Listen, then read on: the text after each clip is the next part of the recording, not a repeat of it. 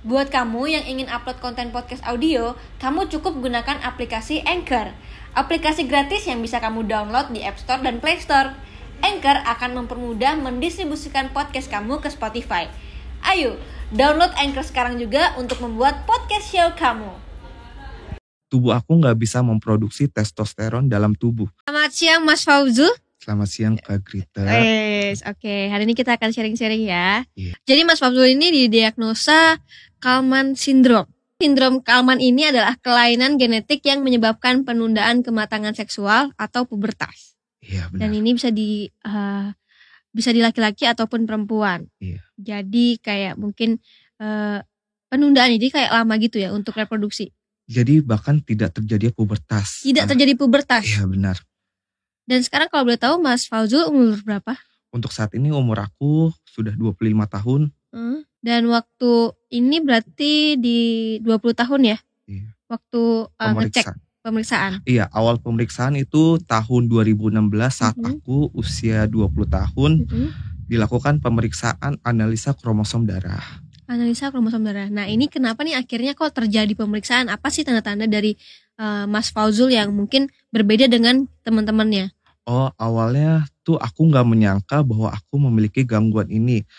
Aku sudah menunggu sampai usia 20 tahun, akhirnya aku nggak memulainya pubertas, nggak nggak ada perubahan pubertas. Makanya aku baru bilang ke orang tua, agak agak malu menceritakan ini ke orang tua karena kan masalah ini agak gimana Sensitif gitu. Iya, ya. sensitif benar. Tapi kalau pubertas sendiri apa sih yang uh, yang nggak dirasakan? Misalkan kalau teman-teman aku uh, numbuh jakun, aku enggak. Gitu. Iya, kayak badan tegap kan rata-rata perubahan pus- pubertas saat cowok eh muncul jakun dan suara pecah. Pecah. Ah, Dari Mas sendiri nggak ada rasa itu. iya, aku belum a- merasakan perubahan itu sampai usia 20 tahun baru memeriksakan gejala itu ke dokter. Orang Iya. tua apa tanggapannya waktu itu? Waktu itu didampingi keluarga untuk pemeriksaan analisa kromosom ini. Oke, jadi ini ya Iya, benar. analisa kromosomnya nih guys. Tapi dari sini sebenarnya bisa dibilang ini termasuk yang normal ya. Iya, normal karena jumlah kromosomnya ada 46 atau 23 pasang dan kromosom seksnya normal ada X dan Y. Jadi bisa dikatakan normal. Untuk sindrom Kalman itu eh, kelainannya di genetika atau bisa diperiksa dengan eh, pemeriksaan lanjut. genetika molekular. Dan itu lebih lanjut dari ini ya. Ya, lebih lanjutnya lagi itu selain itu. Jadi kalau misalkan eh, kalau aku boleh tahu kalau sindrom Kalman itu apa harus periksa ini dulu baru kemudian lebih dalam lagi atau bisa juga langsung yang ke genetika molekular. Oh, ini untuk pemeriksaan awal seperti Mm. ini. Oh pasti kayak gini dulu Ya, ya. pastikan dulu. Biasanya dokter menyarankan untuk pemeriksaan analisa kromosom dulu, baru lebih lanjutnya Lebih itu lanjutnya ke genetika molekular. molekular. Nah, dari sini sebenarnya eh tidak bisa di apa ya maksudnya tidak bisa dikatakan sebagai kalman ya Iya, sebenarnya ya. Tapi karena ada tanda-tanda eh, kayak bulu ketiak dan bulu pubis tidak ada, makanya disuruh lanjutan. Iya benar. Terus aku setelah itu 2016 berhenti lalu bisa melanjutkannya di tahun 2018. Itu bantuan atas galang dana di kita bisa. Kamu in- inisiatif sendiri Iya ya? iya, aku inisiatif sendiri karena keluarga udah menyerah gak mau bisa melanjutkan itu. Aku berusaha sendiri bagaimana aku bisa melanjutkan itu, bisa ke dokter, bisa mendapatkan penanganan. Jadi dari 2016 waktu kamu di sini sampai ke du- 2018 kamu sudah melakukan apa? Berhenti, tidak melanjutkan. Baru Sama sekali nol. nol. Oke, berarti di tahun 2018 eh kalau bisa dibilang berarti suara kamu masih anak kecil juga ya. Iya benar. Dan kamu mencoba sendiri di tahun 2018, untuk memperbaiki ini. Iya, Kita bisa dapat berapa duit waktu itu? sekitar 12 juta. 12 juta. Iya. Apa ya? Kamu pakai buat apa itu? Untuk pengobatan sama terapi hormon dengan merek Nebido. Oke, jadi kamu apa aja nih pengobatannya? Terapi hormon. Terapi hormon itu berarti disuntik. Iya benar. Sebelumnya pemeriksaan lab radiologi. Setelah itu eh, berobat di spesialis andrologi, baru diberikan terapi hormon dengan merek Nebido dua kali. Dua kali dalam waktu se- Enggak, eh, dilakukan eh, suntik per enam minggu sekali dengan merek Nebido itu. Hmm, gunanya untuk apa si terapi hormon itu? Untuk memunculkan ciri seks sekunder kayak maskulin loh. Hmm, Seperti itu. Oh itu kamu dulu nggak ada itu? Gak ada. Aku agak down saat itu karena sering diremehkan saat melamar kerja. Iya, Gimana dilemehkannya? diremehkan karena diremehkan daripada skill karena Hmm. tubuh aku kayak anak-anak nggak seperti cowok-cowok lainnya. Badan tegap, eh, suara belum pecah gitu. Bahkan aku pesimis untuk melamar kerja lagi. Aku mulai down saat 2017 lalu aku ke psikiater. 2017 baru didiagnosa bipolar. Gejalanya awal mulanya itu sudah saat remaja eh, seperti marah berlebihan tanpa sebab. Eh, ya seperti itu bahkan aku menjadi murid yang bermasalah saat sekolah. Lalu aku dikucilkan sama teman-teman aku, dibully habis-habisan, dibilang cupu. Ya karena beda fisiknya. Oke jadi kamu eh, sebelum tahu ini pun kamu juga sudah eh, bisa dibilang mempunyai masalah di sekolah juga ya? Ya Masih tinggal sama orang tua waktu itu? masih tinggal sama orang tua. Oke, oke. Mungkin itu nanti kita bahas coba kita eh, lebih masuk ke ini dulu biar teman-teman juga tahu nih Kalman syndrome nih sebagaimana gitu kan.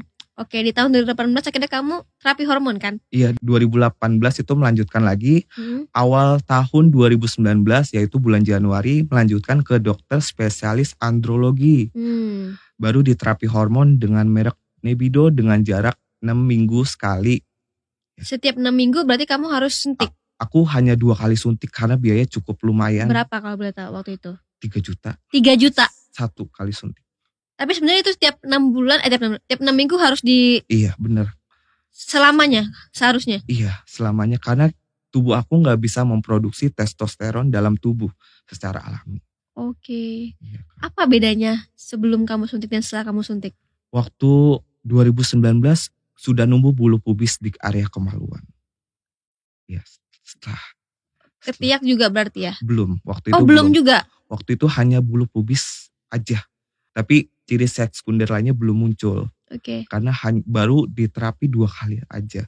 Butuh ini kan butuh rutin pem- apa injeksi testosteron. Mhm. Jadi tidak bisa langsung, tidak bisa instan dengan cepat. Oke, terus kalau misalkan nih kalau eh kalau aku boleh tanya eh, ketertarikan kamu sama lawan jenis seperti apa? Waktu itu belum ada ketertarikan, Sama sekali. iya belum ada. Sama sekali belum ada. Biasa aja kalau ngeliat cewek waktu itu ya. Belum pernah pacaran juga. Terus gak bisa melanjutkan karena Hmm. dana habis. Mm-mm. Ya 6 juta itu dua kali. Iya bener. Waktu itu berhenti juga sempet down lagi. Dan mulai menyakiti diri. Seperti self harm. Sorry, aku mau tanya. Pas berhenti itu ada ada kan itu seharusnya kan tiap 6 minggu ya. Iya. Dan itu selamanya gitu. Iya. Pas berhenti ada efek-efek apa nggak selain down? Saya da- Ah, secara hormon. Perubahan moodnya lebih ekstrim lagi. Hmm. Seperti marah-marah lagi. Tidak terkontrol dan belum bisa merasakan masturbasi. Hanya perubahan bulu pubis aja waktu itu. Mm. Dan baru bisa melanjutkan itu 2020. Setelah disuntik lagi. Iya, disuntik lagi 2020 saat bulan September. Mm. Iya. Oh itu kamu akhirnya mulai suntik, Suntik lagi. itu dengan bantuan BPJS sampai saat ini menggunakan BPJS. Dan itu bisa. Bisa. Alhamdulillah. Baru tahu atau eh, gimana? Baru Atau cari tahu kamu cari cari, tahu. tahu sendiri. Nah kalau aku boleh tahu juga suntiknya itu seperti apa sih kalau boleh jelasin? Mungkin bisa biar kita ke gambar ya. Oh, jadi suntiknya kalau 2020 itu diganti dengan merek apa Sustanon 250 gram. Hmm. Beda dengan sebelumnya dengan merek Nebido itu lebih mahal. Eh, hasilnya nggak semaksimal pakai merek Nebido Hmm. waktu di spesialis andrologi. Eh, perubahannya itu nggak instan banget. Eh, butuh waktu berapa bulan ya? Lima bulan setelah September, Oktober, November, Desember itu aku mulai eh, perubahan suara menjadi berat. Waktu itu gak berat dulu, agak serak-serak dulu, Mm. terus baru berat. Itu loh, Kak. Berarti yang dua kali itu nggak berubah suara ya? Belum, belum, baru eh, bulu pubis dulu. Oh, mungkin ini juga kita belajar untuk bersyukur juga ya. Ya, alhamdulillah udah Oke. mendapatkan penanganan. Iya dan eh, bersyukurnya kamu juga akhirnya cari tahu dan akhirnya ternyata bisa gratis lewat BPJS juga. Eh, setelah itu setelah akhirnya eh, empat empat bulan berarti ya untuk suaranya berubah. Iya, 4 bulan. Kalau secara tubuh udah mulai yang tadi kamu bilang udah nggak kayak anak-anak lagi atau Eh, untuk itu progresnya sekarang badan udah tegap. Mm-mm. Eh, perubahan yang lain itu seperti eh, tumbuhan apa bertumbuhnya jakun sudah lumayan Oh ya? kerasa Hmm. seperti gini kan. Udah kelihatan belum belum ya? Belum belum terlalu lihat Belum tapi ya. kamu udah terlalu udah berasa lah ya. Iya, udah berasa alhamdulillah. Dan kumis agak baru numbuh ya, baru numbuh Iya, ada. Tadinya nggak ada sama sekali. Nggak ya? ada sama sekali itu. Itu pengalaman aku yang bermakna. Perubahan itu aku bersyukur banget. Dan pelan-pelan Iya. ya kayak kamu mungkin yang tadinya down mungkin dengan tumbuh jakun, tumbuh Iya. kumis itu mulai bersemangat lagi Iya, untuk mulai hidup per- ya. Bener, mulai percaya diri lagi karena apa perubahan-perubahan itu aku ya aku mulai percaya diri lagi.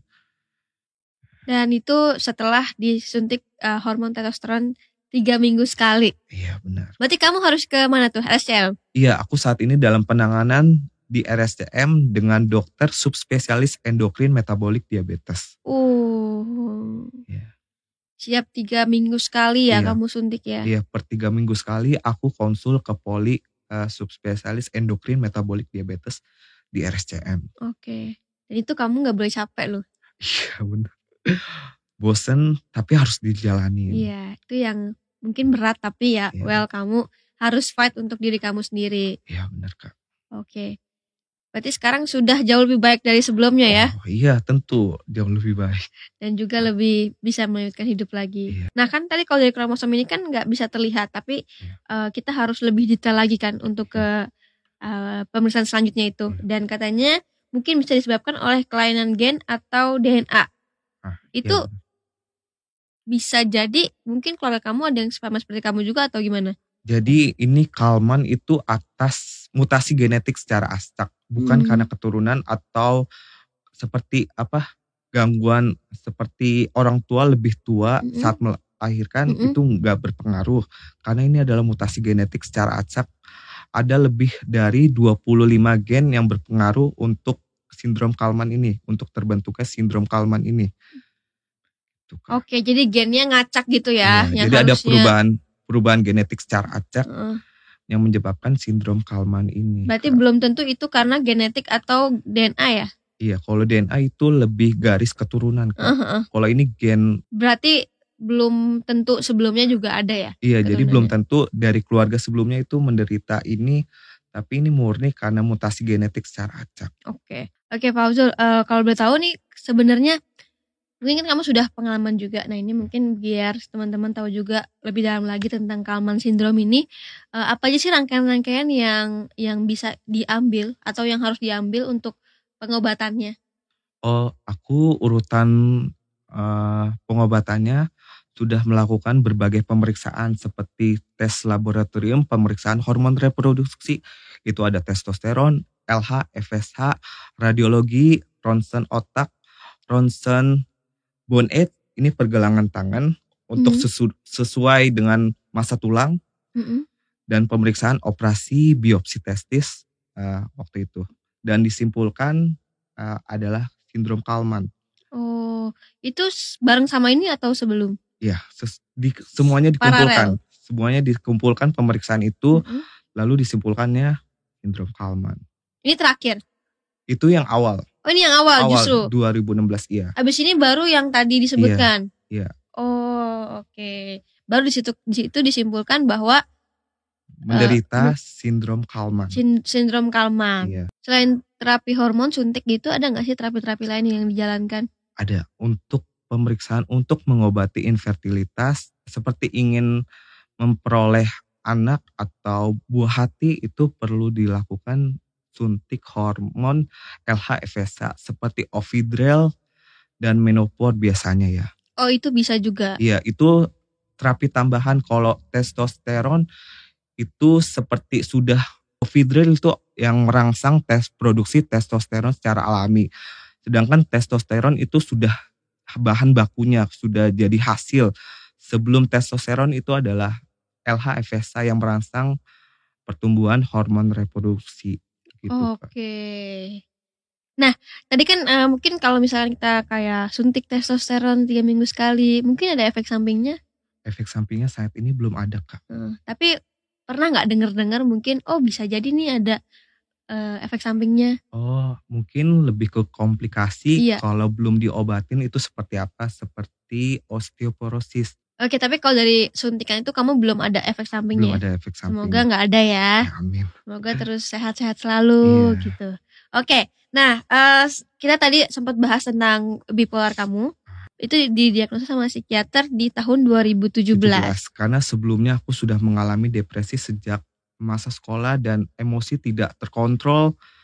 Ya, aku memutuskan 2017 untuk konseling ke psikiater. Dan kamu inisiatif sendiri ya? Iya, atas inisiatif sendiri tanpa arahan dari siapa pun karena sudah mengganggu kehidupan aku sehari-hari. Oke, mungkin teman-teman juga banyak yang dalam kondisi kamu tapi malu atau eh, ngapain sih ke psikiater? Nah, apa yang Ah. nge-trigger kamu nggak nih gue harus ke tenaga profesional? Karena ini yang mau kita edukasi Ah. bahwa nggak apa-apa ke tenaga eh, profesional gitu. Iya, karena sudah mengganggu kehidupan, memang aku butuh bantuan psikiater. Ya karena baik lagi karena mungkin di sekeliling kamu nggak ada support system yang baik. Benar, Jadi memang kita eh, bisa ke tenaga profesional. benar kak. Tapi kamu langsung ke psikiater ya? Ke Langsung psikolog ke- juga nggak? Ah belum, aku baru ke psikiater. Oke.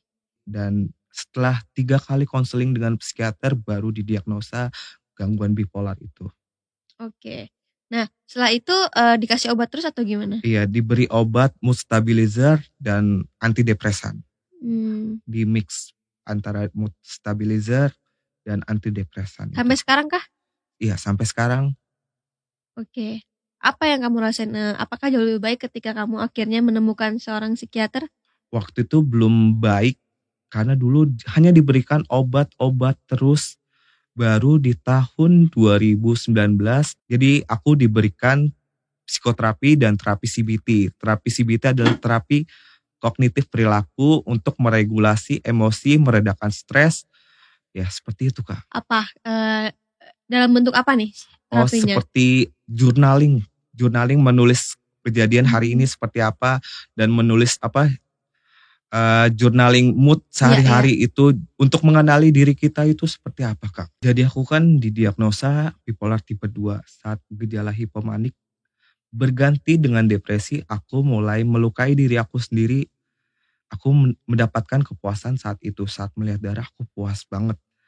Eh, triggernya saat itu keluarga sering menyalahkan aku, ya, dan respon orang tua itu selalu menyalahkan, bilang aku nggak berguna, belum bekerja seperti itu kak. Karena aku nggak bisa meluapkan emosi seperti orang lain, jadi aku menyerang diri aku sendiri. Eh, masih sampai sekarang? Udah tidak. Terakhir bulan Februari masih sih, belum begitu lama, tapi udah feel better sih. Sudah jauh lebih baik ya. Iya. Itu eh, keluarga emang seperti itu atau semenjak kamu didiagnosa ini? sebelumnya dari 2016 selalu menyalahkan ya ibu itu cenderung perfeksionis. Nah, eh, kamu bisa bertahan sampai sekarang pasti mungkin bukan keluarga tapi pasti punya support system yang luar biasa juga.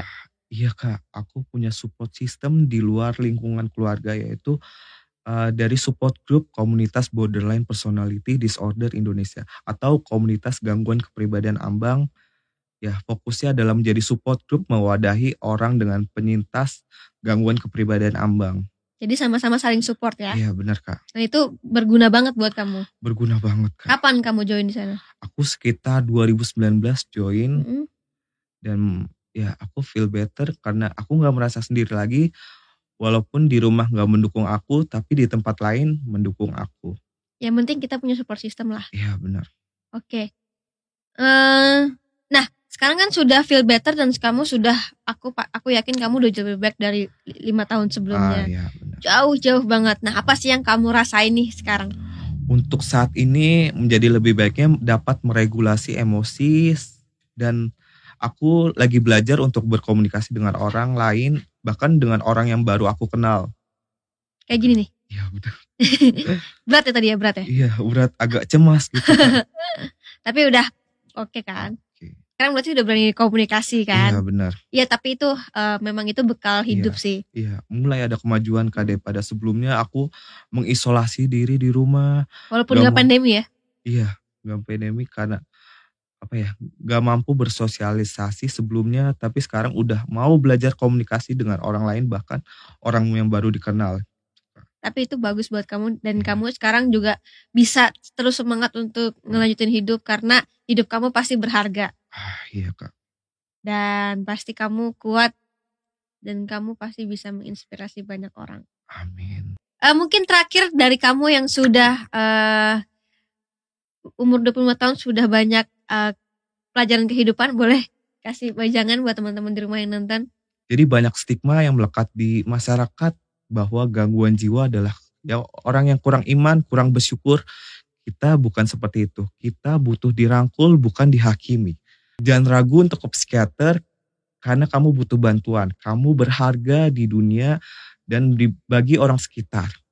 Oke, thank you Fauzul udah sharing dan semoga dengan video ini banyak teman-teman yang juga bisa melihat ini dan juga bisa eh, tanggapan-tanggapannya bisa menguatkan Fauzul juga dan saling menguatkan antara Fauzul dan juga yang nonton. Iya. Terima kasih kak udah diundang. Aku bersyukur banget bisa berbagi cerita. Nonton sampai habis ya. Makasih ya. Jangan lupa follow Instagram aku di sini dan nonton video lainnya di sini.